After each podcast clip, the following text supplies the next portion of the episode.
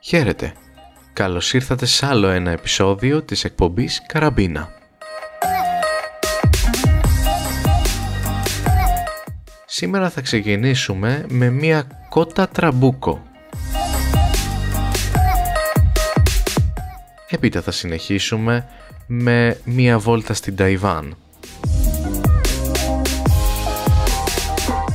Στη συνέχεια θα γνωρίσουμε μία γάτα ηρωίδα. πώς οι Σουηδικές αρχές αντιμετωπίζουν τον κορονοϊό, πώς μια γάτα γίνεται ζητιάνα, τι κάνει ο χάρος στην παραλία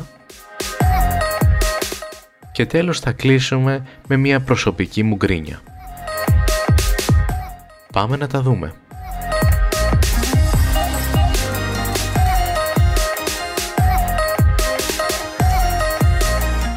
Ένα κοτόπουλο τραμπούκος βρίσκεται αυτή την περίοδο στη Λουιζιάννα.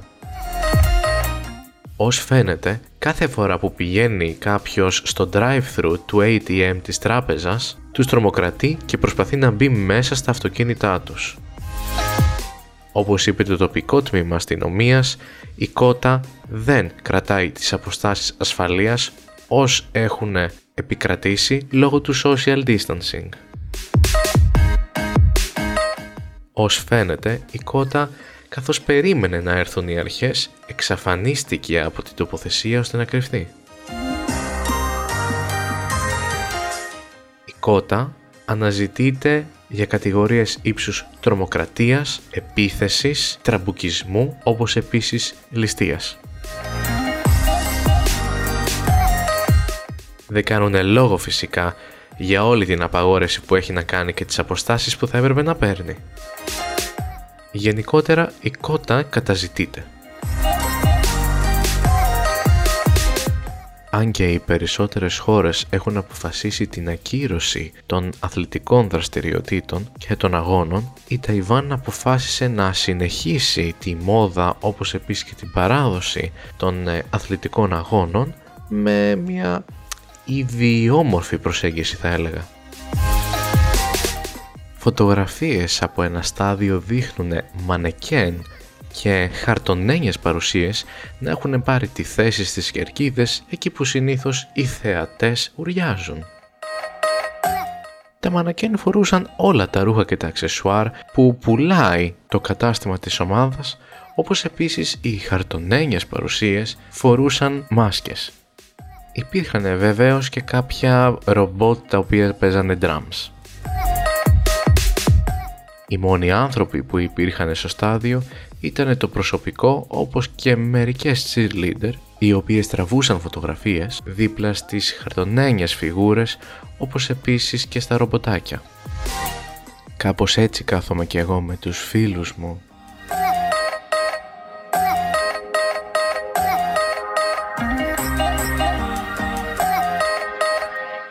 Σε όλη μου τη ζωή έχω υπάρξει ένας γατολάτρης και πραγματικά με στεναχωρεί, μπορώ να πω με θλίβει, όταν οι άνθρωποι θεωρούν πως όλες οι γάτες είναι ίδιες και όλες πέφτουν μέσα στις γνωστές φήμες που ο καθένας μπορεί να πει ή να ακούσει για αυτές.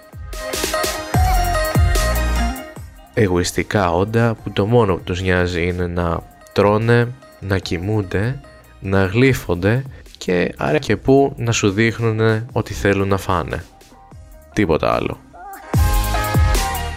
Ένας Καναδός μας διαψεύδει γενικότερα λέγοντας μας πως όλα άλλαξαν τα μεσάνυχτα της Κυριακής όταν έβαλε στην ηλεκτρική του γάστρα κάποια κρεμμύδια ώστε να τα κάνει νομίζω Ελλάδα. Πρώτη φορά τα ακούω αυτό έτσι. Ανεξάρτητα λοιπόν από τα γούστα του καθενός, κατά τις 4.30 το γατάκι τους, ο Τζόι, έκανε κάτι πολύ παράξενο. Ενώ συνήθως όταν κοιμούνται δεν τους ενοχλεί, αυτός είχε αρχίσει να κυκλοφορεί και να περπατάει όχι απλά στην κρεβατοκάμαρα αλλά και πάνω στο κρεβάτι. Ο ιδιοκτήτης Scott White θεώρησε πως κάτι τέτοιο είναι εξαιρετικά παράξενο για το συγκεκριμένο γατί, οπότε αποφάσισε να το τσεκάρει. Κατέβηκε στην κουζίνα και είδε να έχει γεμίσει από πολύ καπνό, αλλά όχι αρκετό για να βάλει προς το συναγερμό. Λίγη ώρα ακόμα να είχαν καθυστερήσει να καλύψουν τι είχε γίνει, το σπίτι θα είχε γίνει παρανάλωμα. Καθώς οι φήμες για τον ηρωισμό του γατιού γύρισαν γενικότερα σε όλη την πόλη, αποφάσισαν όλοι να του πάρουν ένα καλάθι του ήρωα, από το οποίο πλέον ο Τζόι και η αραβωνιαστικιά του του δίνουν λιχουδιές για να τον κάνουν να αισθανθεί ως βασιλιάς. Βέβαια αυτό δεν έκανε καλό στο άλλο τους κατοικίδιο, το 10 μηνών κουταβάκι τους, το οποίο ενώ βρίσκεται συνέχεια στο παράθυρο και γαυγίσει στους περαστικούς, αποφάσισε να κοιμηθεί καθ' όλη τη διάρκεια του συμβάντος. Οι ίδιοι είπανε πως βρήκανε τον πραγματικό ήρωα του σπιτιού.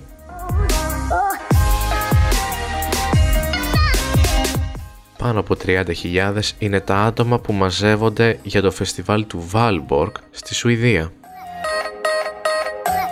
Το φεστιβάλ γίνεται κάθε χρόνο και μαζεύει κυρίως μαθητές, φοιτητές αλλά και ανθρώπους που ταξιδεύουν σε αυτή την περιοχή από κάθε γωνία της χώρας. Παρόλο που η κυβέρνηση έχει επαναπαυθεί στην ατομική ευθύνη για το χειρισμό του κορονοϊού και της εξάπλωσής του, ο τοπικός δήμαρχος θεώρησε πως το καλύτερο που θα μπορούσε να κάνει για να αποφύγει ο κόσμος να μαζευτεί σε αυτό το φεστιβάλ θα ήταν να μαζέψει τόνους από κοπριά πουλερικών και να την αποθέσει στο πάρκο. Πλέον μπορεί να είναι σίγουρος πως κανένας δεν θα πάει σε αυτό, καθώς πέραν της πολύ ωραίας μυρωδιάς, αυτή ενισχύεται με το παραμικρό θρόισμα των φίλων, δηλαδή τον άνεμο. Εντάξει, βέβαια μπορούμε να το δούμε και καλύτερα. Όλο αυτό θα κάνει πολύ καλό στην τοπική χλωρίδα. Τουλάχιστον το καλοκαίρι, το φθινόπωρο, το πάρκο θα έχει γίνει πάρα πολύ όμορφο.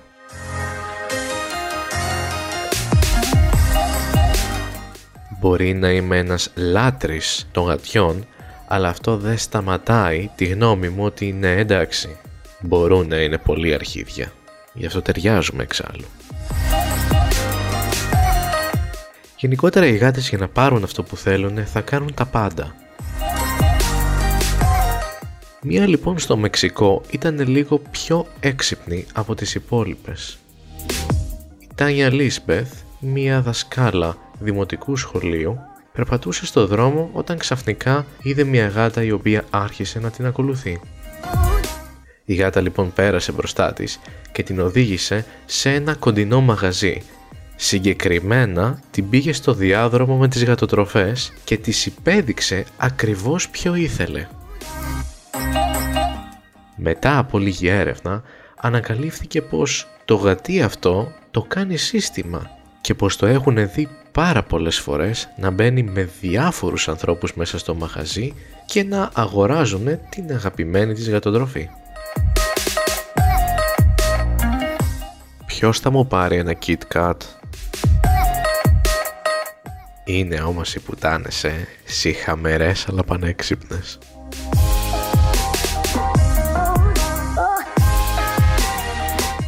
Την απόφαση του κυβερνήτη περιφερειάρχη, δεν ξέρω πόσους λένε αυτού, στην Αμερική, αποφάσισε να καταδικάσει ο δικηγόρος Daniel Ulfelder ο κυβερνήτης της Φλόριντα αποφάσισε να ξαναανοίξει τις παραλίες, κάτι το οποίο δεν συμμερίστηκε ο δικηγόρος.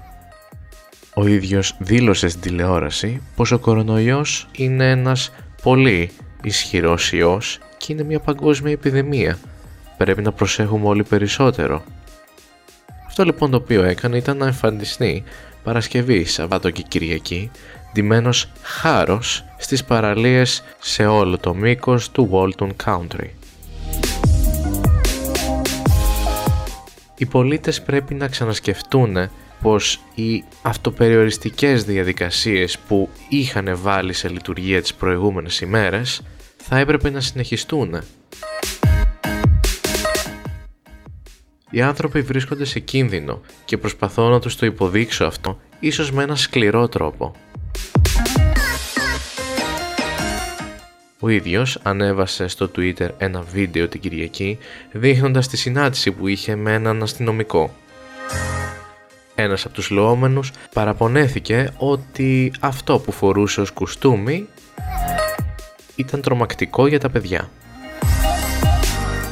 Εντάξει, τώρα πείτε με κακό άνθρωπο, αλλά πραγματικά θα ήθελα να το κάνω αυτό. Πιστεύω ότι χρειάζεται σε πάρα πολλούς.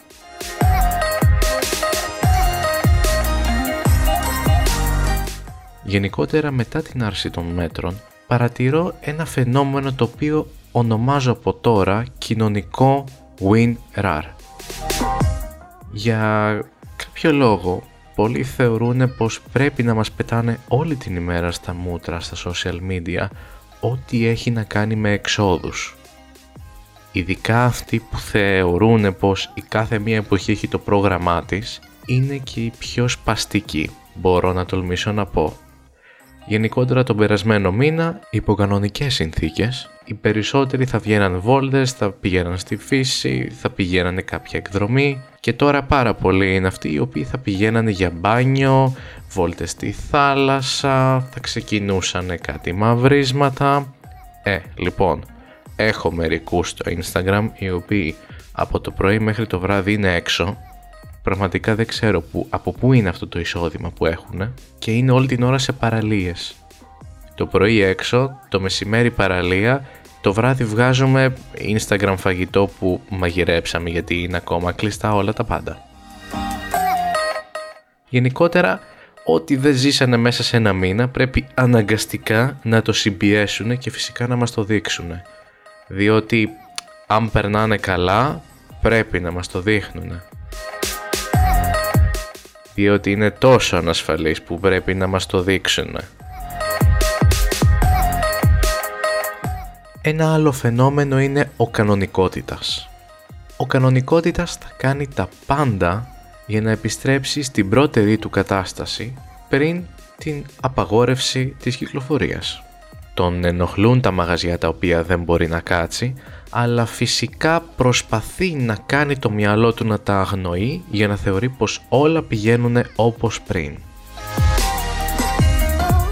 Ζει γενικότερα σε ένα δικό του κόσμο όπου όλα, τα πάντα, ε, η κοινωνία, η οικονομία, οι άνθρωποι θεωρεί πως έχουν επανέλθει και πως τίποτα πλέον δεν είναι δυνατό να του χαλάσει τη ζαχαρένια του. Κατανοώ πως πολλοί άνθρωποι έχουν μάθει να ζουν έξω και πως τα πράγματα που αξίζουν είναι έξω. Παιδιά όμως η ολοκλήρωση του εαυτού μας γίνεται από μέσα μας, όχι από έξω. Και φυσικά το να ζητάμε, να αναζητάμε βασικά, την επιβεβαίωση μέσω των social media είναι το λιγότερο θλιβερό. Και γιατί αναφέρω ξανά τα social media, διότι ο συγκεκριμένος κανονικότητας θέλει να σε κάνει να αποδεχτείς ότι πλέον ζούμε σε μια κανονικότητα και επιβάλλεται να ζεις μια κανονικότητα για να του αρέσει εκείνου. Δυστυχώς δεν θα αλλάξει αυτό καθόλου. Ποτέ. Και μας αρέσει ή δεν μας αρέσει πρέπει και εμείς να αλλάξουμε τις συνήθειές μας.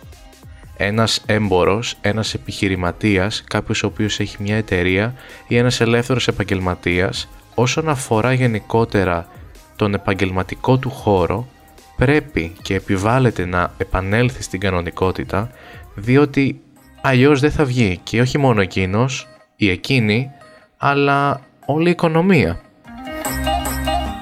Καταλαβαίνω ότι κάποιος μπορεί να ζούσε περιορισμένος πολύ, όλο αυτό να του ήταν πολύ επιβαρυντικό για την προσωπικότητά του αλλά επειδή ήμασταν μέσα ένα μήνα, δεν σημαίνει πως πρέπει να ξεσκιστούμε τώρα να βγαίνουμε παντού και να είμαστε με κόσμο συνέχεια. Γιατί όσο πιο πολύ το γαμάμε το πράγμα, τόσο πιο γρήγορα θα μας χώσουν ξανά μέσα. Μαζευτείτε, οριμάστε, 40 χρονών πεντάχρονα. Όλοι ήμασταν μέσα, όλοι κουραστήκαμε, όλοι δεν αντέχαμε. Αυτό το πράγμα όμως που Προσπαθούσαμε να κάνουμε τα πάντα για να βγούμε έξω. Εντάξει, ήμαρτον. Και επειδή τώρα μας δώσαν την άδεια, δεν σημαίνει πως έφυγε ο κίνδυνος. Τα πράγματα είναι ακόμα άσχημα και μπορεί να γίνουν και πιο άσχημα. Αναλογιστείτε απλά το εξής. Το ΑΕΠ της Αμερικής αυτή την περίοδο έπεσε τέσσερις φορές παραπάνω από ό,τι είχε πέσει την αντίστοιχη περίοδο του 2008. Το 2009, μετά από την οικονομική κρίση που ξέσπασε στην Αμερική, συμπαρασύρθηκε η παγκόσμια οικονομία. Και μιλάμε για το 1 τέταρτο του σημερινού ρυθμού πτώσης. Μπορεί οι συνθήκες της πτώσης να είναι διαφορετικές και η οικονομία να έχει συρρυκνωθεί, ας το πούμε σε εισαγωγικά, υπό διαφορετικές συνθήκες, όπως θα επεκταθεί ξανά υπό διαφορετικές συνθήκες. Αυτό δεν πάβει όμως να έχει δημιουργήσει ένα τρομακτικό νούμερο το οποίο μπορεί να κάνει και την χειρότερη οικονομική κρίση που έχει γίνει ποτέ. Οι κίνδυνοι δεν έχουν να κάνουν μόνο με ένα κορονοϊό και στο κάτω-κάτω, όπως είπε και η γιαγιά μου, μέσα στο σπίτι ήμασταν, φαγητό είχαμε, μπορούσαμε να βγούμε έστω και λίγο, μια χαρά ήμασταν, δεν ήμασταν και στον πόλεμο.